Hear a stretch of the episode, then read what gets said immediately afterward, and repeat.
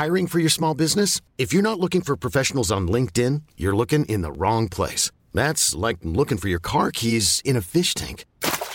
LinkedIn helps you hire professionals you can't find anywhere else, even those who aren't actively searching for a new job but might be open to the perfect role. In a given month, over 70% of LinkedIn users don't even visit other leading job sites. So start looking in the right place. With LinkedIn, you can hire professionals like a professional. Post your free job on linkedin.com slash achieve today. You could easily define me as a one-hit wonder. But it, that's, that, it, that term is, has a negative connotation. But why on earth would it have a connotation? Because I would be told that I'm a one-hit wonder by people who have had no hits.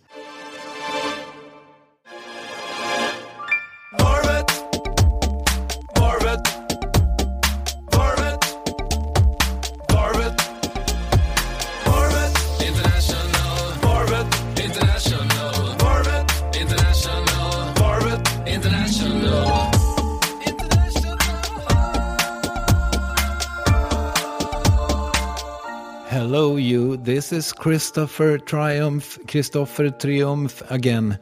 I'm happy to perhaps give you a little bit of a new side of James Blunt today. But first, I have to talk about fall.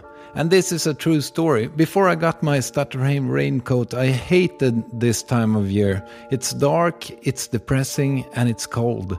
But then I got this fabulous raincoat, and it actually made me wish for rain and 5 degrees Celsius, which is about 40 Fahrenheit. So I could go out and about and enjoy my coat and look great while doing it.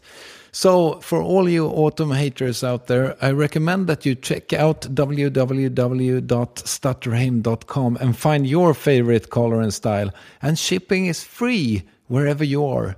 So, thanks, Stutterheim, for enhancing a whole season for me and for the rest of the world. It's been a couple of weeks since I met up with James Blunt here in Stockholm, and he's married since. Congratulations, James! And I must say that he's a really fascinating guy. He uh, is witty as a whip, he's really funny and sharp, and uh, obviously an extremely talented singer songwriter.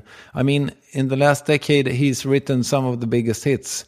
James was born 40 years ago, even though he'll in just a while try to convince me that that's not the case, and I almost bought it. And then he grew up in England. He worked in the army for six years, and then he left uh, in 2002 to work with music. And three years later, You're Beautiful was released. And well, James has been busy since then. No, I don't know if you uh, keep up with Twitter, but he's uh, gained new popularity over the last year or so since he started tweeting these really witty, ironic uh, replies to haters all over the world. Google James Blunt Twitter and you'll find them all. It's a treasure. Now, when I met James, he was doing one of those uh, days when he met all Swedish long term press at the same time, sort of. So I didn't get too much time with him, but I really enjoyed uh, what I got. So without further ado, let's roll the tape. I was wondering because I just turned 40. You recently turned 40 as well. No, I turned 30. So I'm a decade younger than you, but, um, but you're looking mighty fine for it. Okay, thank you. Did you have a crisis? I think you're eight days older than I am. Eight days and ten 10 years. years. Yeah. Yeah, you know, it's a strange thing. I think we, we put so much emphasis on age in a, in a in a generation where you know people can live for so many years, and uh, and yet we uh, and we focus on age so intensely. I I don't think I'm too stressed about the numbers that might be associated with my name. I didn't have a crisis, but I summed up my life until that point and sort of tried to appreciate where I was at, if you know what I mean. Sure. Have you done that as well? Yeah, I, I, I think I probably have, but I don't think necessarily just by it from turning 30.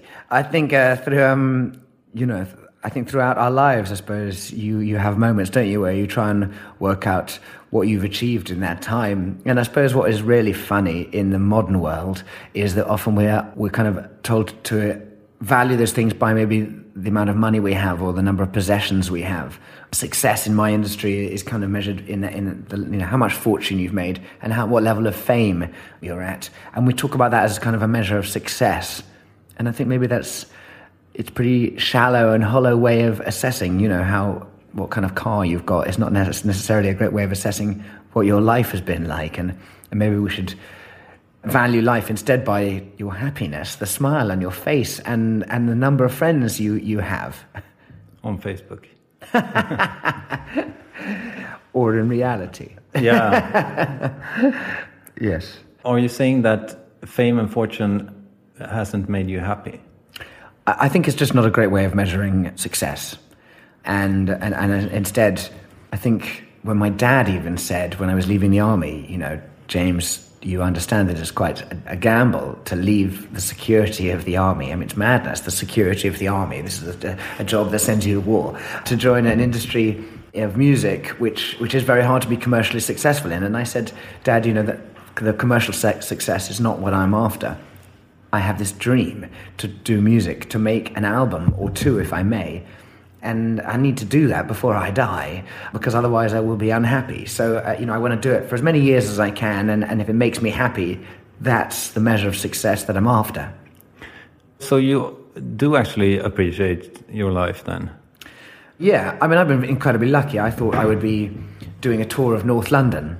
Instead, I am doing a tour of the world. These things are totally unexpected to me. But the number of units that I might have sold, you know, when a record label tells me it's how many 20 million albums, they could be making that number up. They really could. Yeah. They probably are. It's uh, knowing them, it's probably much more, and they're trying not to pay me for, for, for them. You know, the numbers are irrelevant. It's the reality which is much more important, and for me to be able to turn up to anywhere and, and some and a public, you know, turn up as an audience and come and sing songs with me is what I take away from it. Is what I enjoy about it. Yeah. Do you have any ideas how many gigs you've done?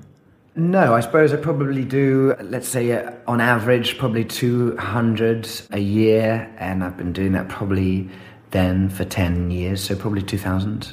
That's an awful lot. It means I've had put in the practice, definitely. Yeah. Yeah, the 10,000 hours that you have to put into something to achieve greatness at it. You've done that a long time ago then. No? That's 2,000 gigs and you play for two hours in general? Yeah, Okay, so you ha- still have 6,000 hours still left. pretty shy. Yeah. I mean, I've been doing some rehearsal in between that. I'll see if I can eke my hours up. yeah, of course. You told me that the record company, I mean, it's just a number for you, the huge success that you've had. Would you say that you are in the best place in your life right now? Yeah, but I think if you'd asked me that, you know, six months ago, I would have said yes as well. And if you'd asked me three years ago, yes as well, because I don't think I um, because I don't think anything's gone particularly badly wrong for me, and I think I've been very lucky. You know, mu- music is um, music is my hobby and my passion, and uh, and I've chased that and that dream, and along the way, for me, I've been very lucky to get where I am. You know, you need you need to have songs and you need to have a, a team around you, a great management who will help you through the music industry.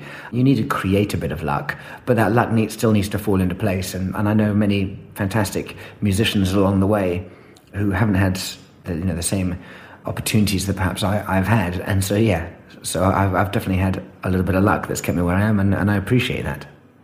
If you would end up in a on a deserted island where there are plenty of guitars and stuff, there's no audience, and you know for sure that you will never get out of there, would you still write and play music? Do you think? Definitely, and probably more so there than anywhere else.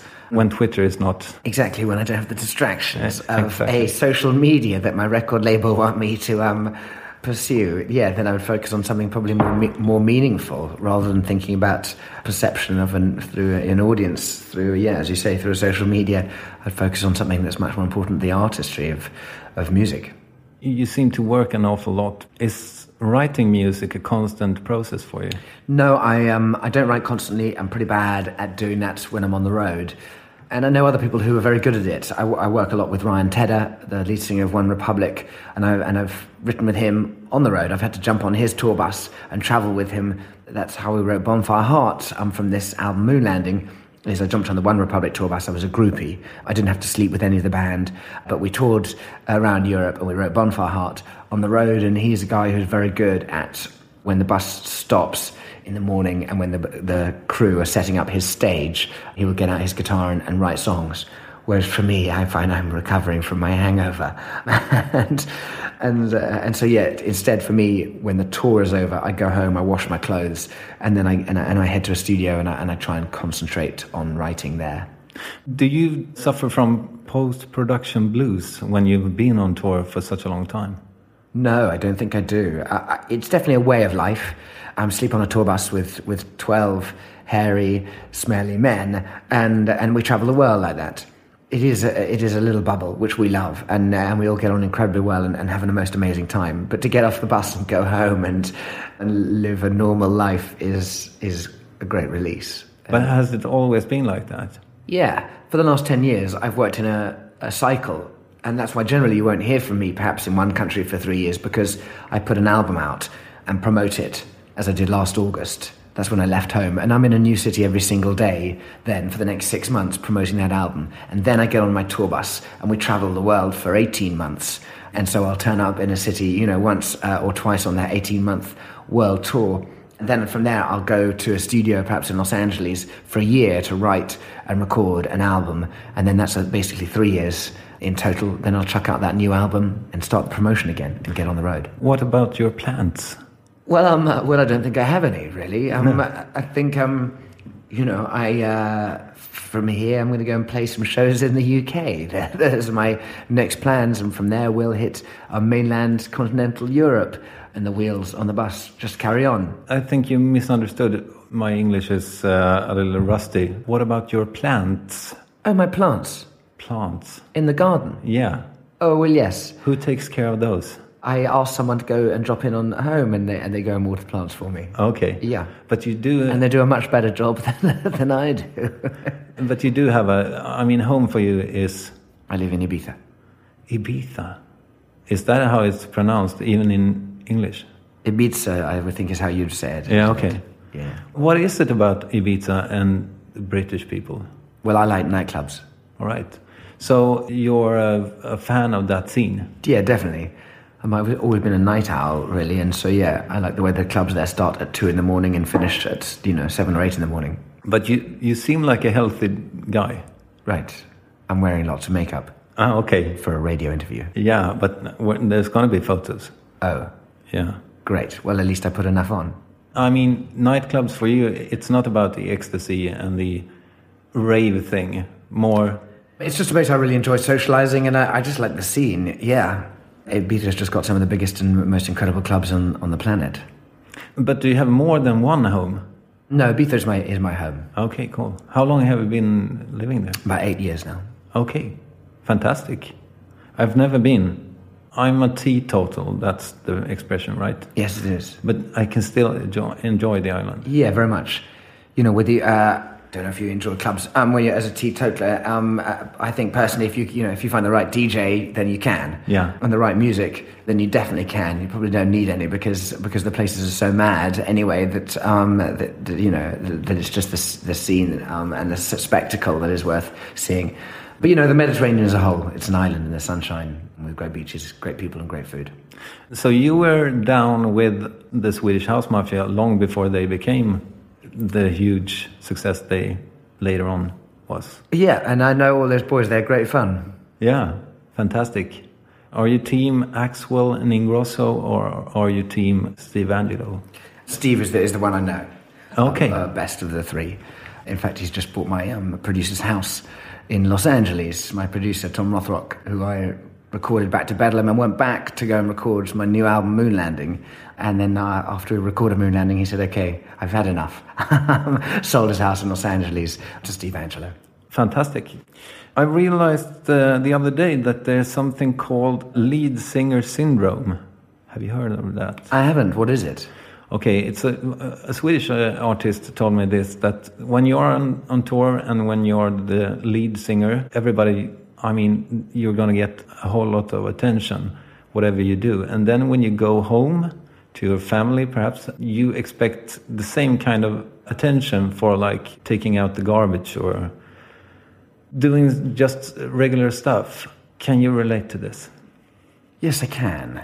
You know, I have a tour manager who is like a sergeant major from the army, but at the same time, he's like a father and a mother all in one. He takes on so many roles to make sure that a band and a crew travel the world. A huge, great logistical process of five trucks and two tour buses. And at the same time, his job is to look after me and uh, and uh, along the way it means I forget how to check into an aeroplane, and yeah, definitely think that um, to get my washing down on the road means just handing over a bag of washing rather than uh, rather than putting it in a washing machine myself and putting in the powder.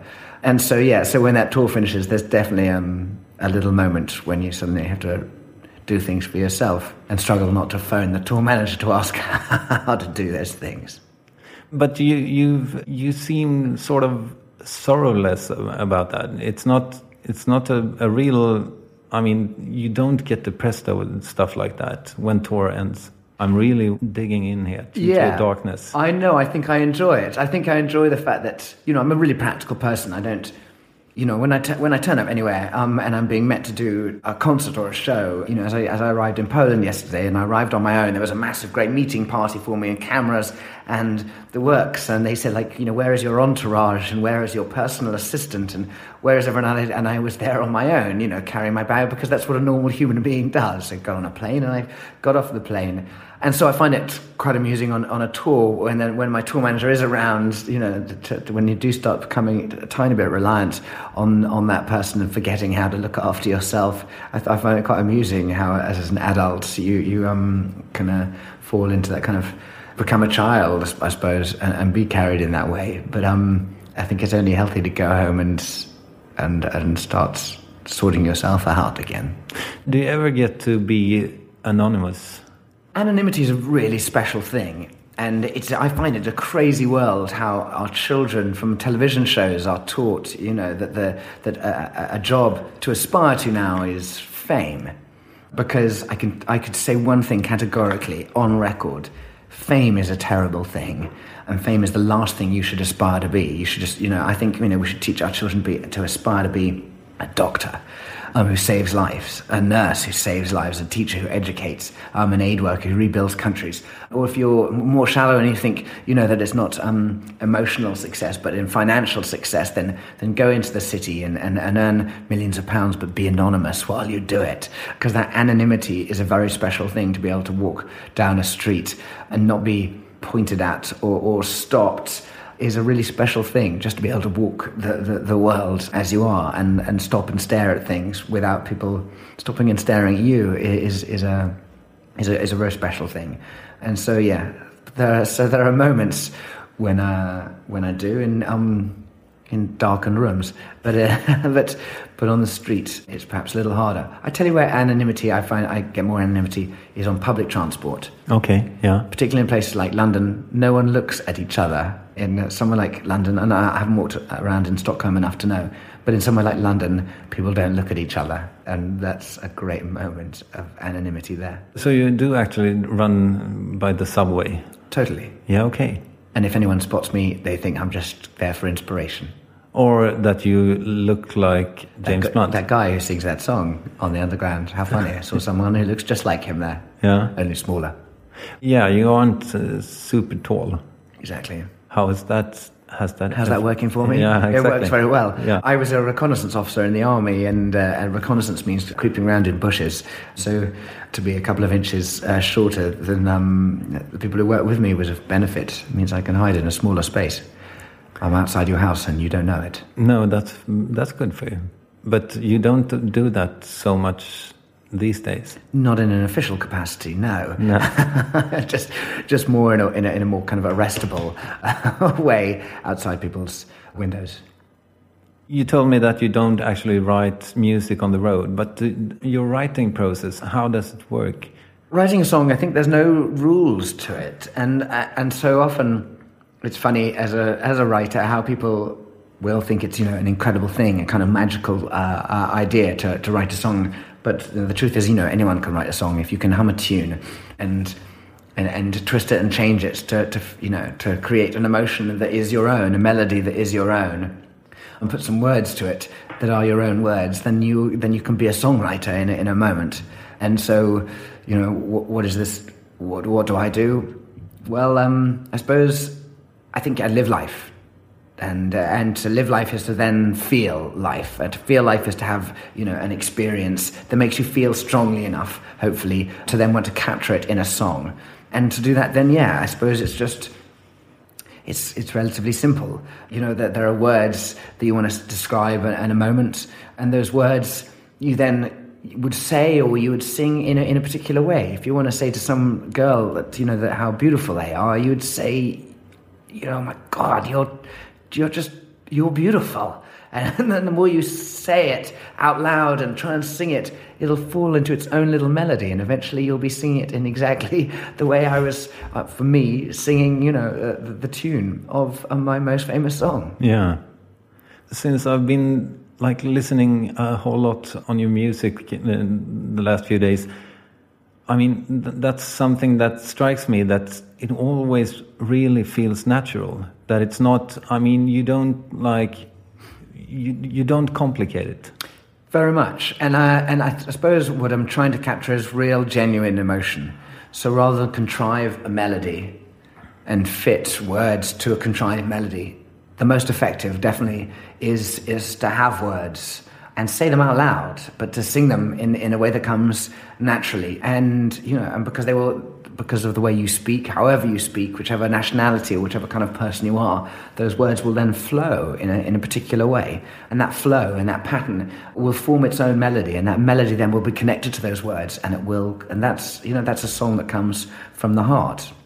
But uh, speaking of uh, You Are Beautiful, I mean, would you say that the part of the success is that you I mean, it feels like you really, really mean it. Yeah, I, I think its simplicity is is that it's a, a, real life story about passing my then ex girlfriend on the on the underground, the subway in London, with her new boyfriend. I didn't know he existed, and so I had a moment, and we lived that moment together when we saw each other and caught each other's eyes, and uh, and passed each other, but we didn't do anything. And, and in that moment, you know, I went away and I wrote those words in two and a half minutes of just yeah you know, my life is brilliant. My love is pure. I saw an angel, of that I'm sure. And the moment I even speak it, it sounds pretty close to how the song sounds when I'm singing it. and yeah, and so it's just just a really genuine, honest moment. And I suppose what other people connect with it, not only is it genuine, but other people can relate to it too. You're not even remotely tired of that song. Well, strangely, what I find interesting is that in interviews I'm asked, "Are you tired of singing that song?" And so I would say um, I'm, I'm frustrated that I'm asked the, the question. Oh, okay, sorry about that. Not at all. And it's and it's and, and, and this is my reason, which is because one assumes that you, God, you must be tired of that song. Well, of the two thousand concerts that I did, or however many we, we've talked about. It's not the only song I played. Of course. You know, I, have been asked to play 20 songs every single night, of which that, that is one. That's a song that is the cornerstone of my career. Without it, I would just be on a tour of North London, yeah. not of the world as I'm doing. So I'm very grateful to have that song, and the reaction to it is always very special. And if I didn't play that song, the audience would probably ask for their money back. And um, and like a chef whose signature dish is, you know, a fantastic meatball. Yeah. then um, then for me, it's a pleasure to be able to make that meatball and give it to a to a um, as someone who enjoys eating it. I'm curious, do you, I mean, if you get that question a lot, would you say that, I mean, is it a, a European thing to, to ask that, or is it like a worldwide, world phenomenon to ask It's a world phenomenon, absolutely. I think it's also the, it's the way that we work in quite negative ways, often human beings. We, we measure success again in quite strange ways and we deride it quite easily. So for me, you could easily define me as a one-hit wonder. Now that's that wouldn't be true, though. That's very kind of you to say so. But it, that's that it, that term is has a negative connotation But why on earth would it have a connotation? Because I would be told that I'm a one hit wonder by people who have had no hits. so mine is a 100% more success rate than that person who might be giving this negative. Don't you know, one will do. Yeah. One hit, as it has set me on, on the road for four world tours.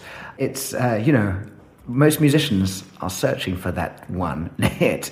And yet, with that one, what we can define it in, in a negative way. I'm wondering if it says something about.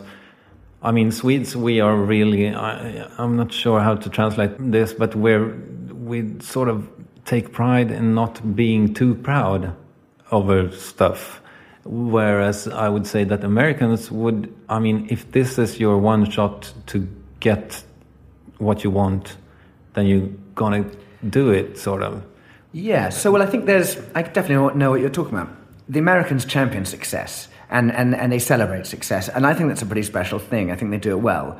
In Britain, we do exactly opposite, and we're negative about success, and, and we mock success, and we sort of, you know, tell people to be embarrassed about it, which I think is silly. I hope here in Sweden, what you do is perhaps you're modest about your own successes. It would be a great position to be in. To be modest about your own successes is, is, is, a, is a fine quality, but hopefully not mock or deride other people's success. I think we do that as well. Oh, okay, well then the Brits and the uh, Swedes are similar. Yeah, I think we are. Speaking of then financial success, even though it's not the same thing as happiness, but I mean, you don't have to work. You would never have to work again. I have a very expensive girlfriend. so I have to. Okay. But what do you spend money on? Because, I mean, you're constantly on the road. I guess that you don't pay for the hotel yourself, or maybe you do in the long run, but Yeah, I do. No, I- you know, my the, the bills I pay. Um, uh, you know, I have a band and crew and, uh, and five trucks, uh, two tour buses. It's all an expensive process, but of course, it's a great earner. Absolutely. I go home and I spend it on having fun with my friends.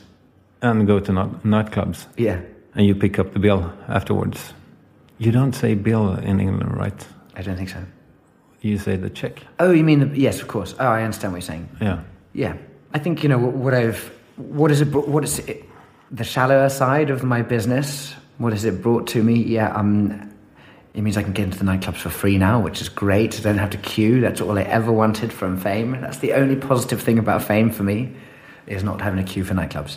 But yeah, I think it's, it's put me in a position where I can have um, s- it's, some fun in life. But but I, what I know is that, that that fun is only ever proper fun if you're sharing it with people.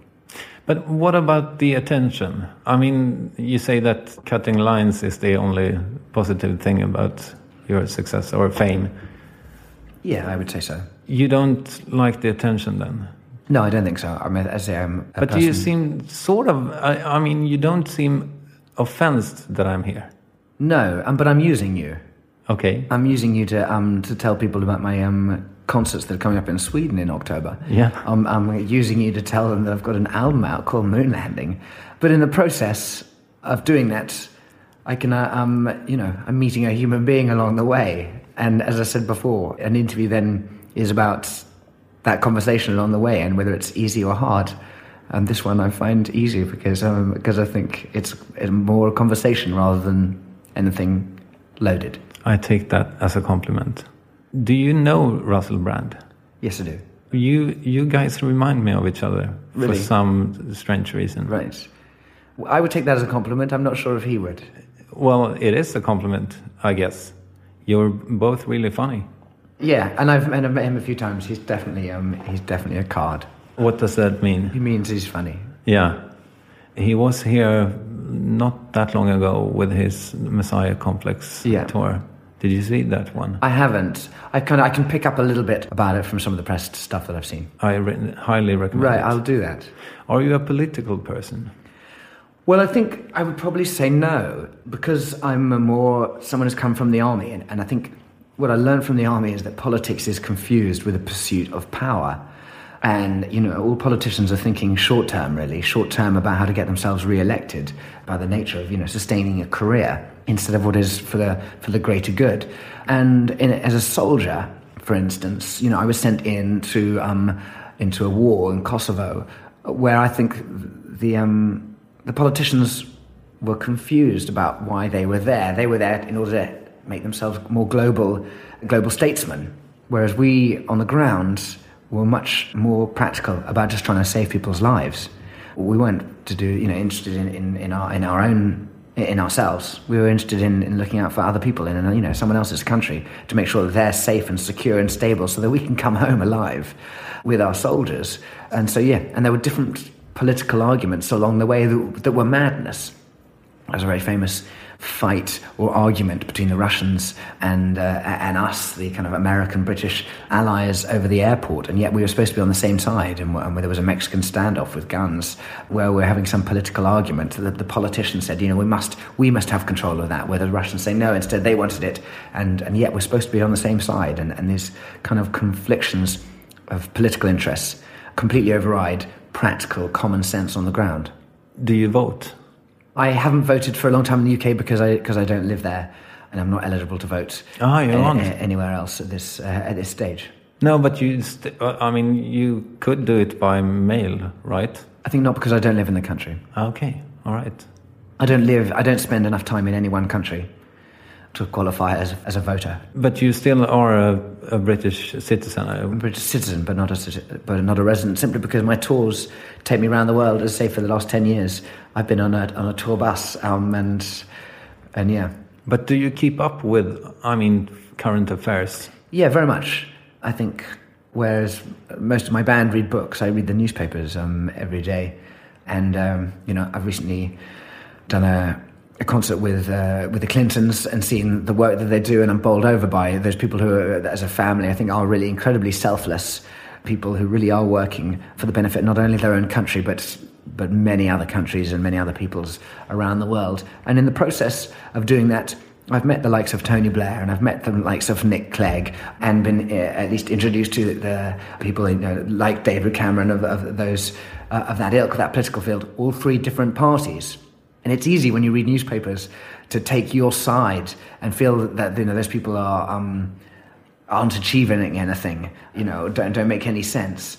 But I am blown away by meeting the, the individuals because I think when you meet the individuals, I think you know the politics and the, and the mechanics of politics is is is really troubled. I think democracy itself is really troubled, the process of democracy. But what I do meet think from meeting the individuals that they are just trying to do the best for other people. They're spending their lives kind of getting abuse whilst trying to do the best for other people in a political process which is which is very very um we're very slow and sluggish. Talking about politics and current affairs, do you have main issues that you follow? Yeah, absolutely. I think the most important issue of our generation, of our lifetime, is climate change, without shadow of a doubt. And we can talk about the economy and growth and expansion of the, of the humankind as much as you like. But I see us as the biggest virus on the planet who destroys our planet without thought or consideration for anyone else. All we think about is, you know, homes for us and we must build and we must build and, we, and our economies must grow and grow. And if you look around the planet, we are damaging it to a massive extent, to our own detriment in the long run. But still, you tour with like five trailers. Yeah, absolutely. Um, I think you know you have to find a balance of uh, of uh, achieving certain things and at the same time trying to progress into how we can benefit that. work. For every uh, ticket we sell, we plant a tree online Oh, you do? in North America. Fantastic. the process uh, that we go through on different levels, on, on business wise, as well as on a personal level, to try and you know take myself away from uh, from from the regular consumption is ongoing. Um, you know, I live, as I say, in Spain. I run myself um, from solar power, um, from heat exchange systems. I run myself from a well rather than from uh, uh, the water. And uh, and yeah, on that level, I'm almost off the grid on that touring, yeah, I travel the world and, uh, take music to people. At the same time, we talk about the environment and, and discuss within forums what we can do. It needs someone to travel to do that in the first place. But yeah, as I say, I look at ways that I can. But like every human being, you know, we've got a long way to go. Do you believe in God? I think, like everyone, I probably believe in God when the shit's going down. but for the rest of the day, I don't entirely know. That's called something, right? It's not an atheist. You're a. An opportunist. Well, when you don't believe in God, which is for most part of your life, then what do you believe in? I think all of us have an impact on each other. And I think all of us have an impact on the future. And therefore, the notion of, you know, Christian beliefs, I think, are very important. Whether you believe or, or don't believe, I think there's the actual Christian beliefs themselves that I have known about, and I only use those because they're the ones I was raised with and don't know any others, about looking out for other people because you have an impact and, you know, and what you do on this planet now will have an impact tomorrow. And I know that from going to war. If you murder someone, if you murder someone's father, the son will be thrown into a cycle of bloodshed that will continue for generations because they won't forgive and they certainly won't forget. And so, yeah, so I believe in a greater consciousness, a greater care for humankind and, and beyond that, the planet. But are you a pacifist? No, I'm not a pacifist because I think I uh, understand the notion of uh, having to uh, force certain things. I believe in peace, and I believe the um, the end aim is peace. Sadly, I believe that humans are not necessarily kind.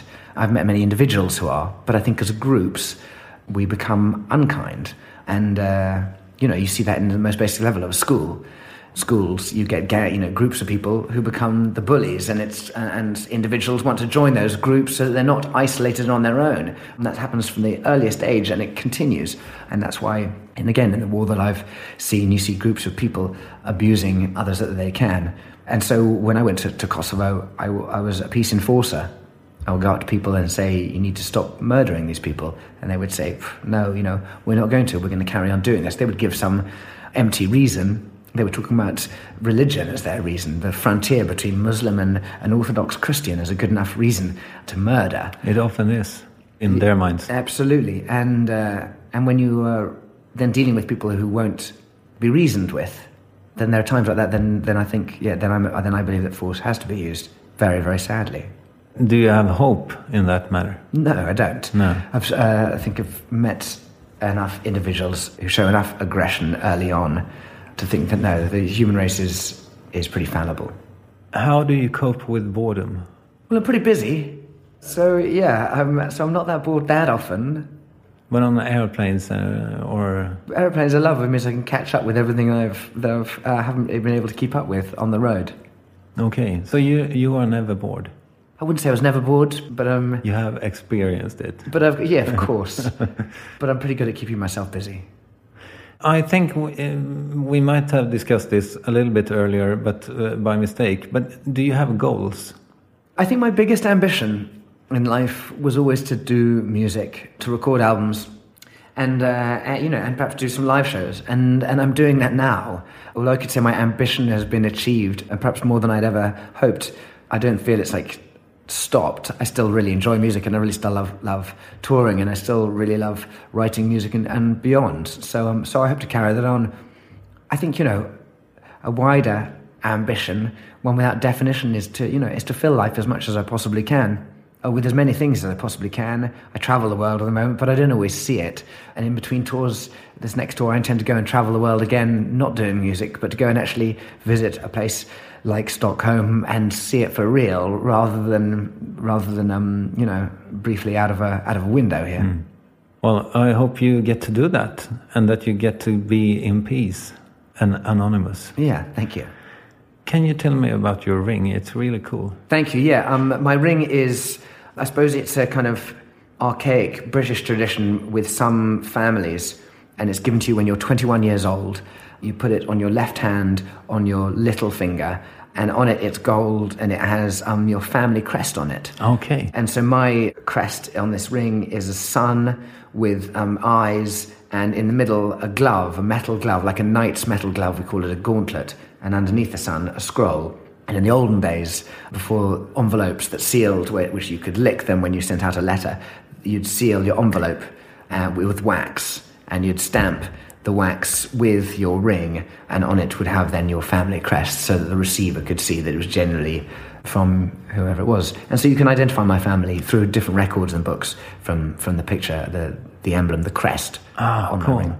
You didn't get that from like being a knight back in the days. Well, you didn't. I didn't, but yeah, I suppose you know that my yeah, it's kind of got that that idea. It's um an old school family ring, and, and it's and it's The and it's, Blount family. yeah. Are you a feminist? I'm a believer in equality over anything, equality of uh, of you know, I'm a believer in equality of, and respect for both men and women in the same way, the way that I'm, but also I cherish the differences in the same way that I'm a great believer and I'm a great believer in you know, difference in nationalities. And I love championing each with respect, but also championing the differences. You know, and women are very different from men, and thank God for that. And it, it's a wonderful partnership in that way. And I love the difference between um, Sweden and, uh, and Britain because without those differences, life would be boring. And I think it's worth championing our differences as long as you respect the others and champion theirs too. So, are you a feminist? So yeah, I think I'm a, I find the title different, difficult to say. I think yeah, I champion women's rights, uh, but to, to be treated as equals, to be respected equally. Would you like to recommend something? I'm a musician, so I will. Uh, so I'll defer to my job as musician. And I would say that we've talked a lot about fame, fortune. We talk about, you know, in the music business, success, um, and success is measured in units sold and chart places. And so I, I would like to recommend people who haven't hit um, chart places, um, who haven't sold millions, who um, haven't made millions of pounds, who aren't famous necessarily in, in, in a global sphere, but who are much better musicians than me. And, and their songs are absolutely incredible. The first is a woman who I saw live at South by Southwest, a festival in Austin, Texas, where I got signed originally, my first record deal um, to Custard Records. But the person I saw just before I played was this incredible artist called Cat Power.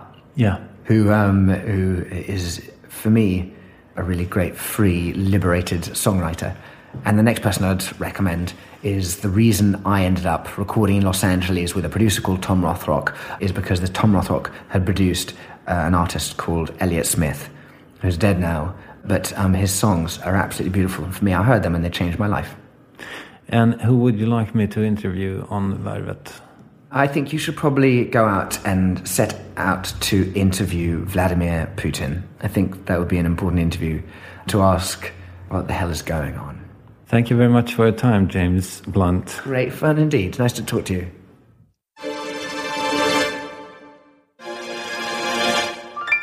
That's Mr. James Blunt, or as we call him here at the uh, Varvet headquarters, Mr. Salt of the Earth. Really nice guy, humble, funny, fantastic.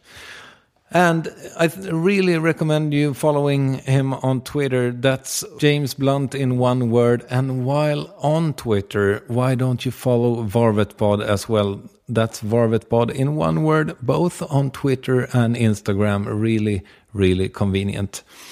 Varvet International is sponsored by Stutterheim.com. I'm your host. My name is Kristoffer Triumf. Our producer's name is Christina Jörling Biro. Our editor's name is Lovisa Olson, and the theme song is produced by myself and Maria Marcus. Uh, join us uh, next week for another interview. I can't remember who that is, but I'll let you know very soon on the Varvet International Facebook page.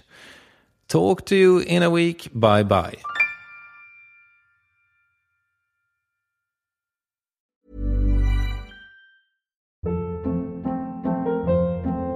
Hold up. What was that? Boring. No flavor. That was as bad as those leftovers you ate all week. Keke Palmer here, and it's time to say hello to something fresh and guilt-free. HelloFresh. Jazz up dinner with pecan-crusted chicken or garlic butter shrimp scampi. Now that's music to my mouth. Hello Fresh. Let's get this dinner party started. Discover all the delicious possibilities at hellofresh.com. Hey, it's Paige DeSorbo from Giggly Squad. High quality fashion without the price tag. Say hello to Quince. I'm snagging high-end essentials like cozy cashmere sweaters, sleek leather jackets, fine jewelry, and so much more. With Quince being 50 to 80% less than similar brands. And they partner with factories that prioritize safe, ethical, and responsible manufacturing. I love that. Luxury quality within reach. Go to quince.com slash style to get free shipping and 365 day returns on your next order. Quince.com slash style.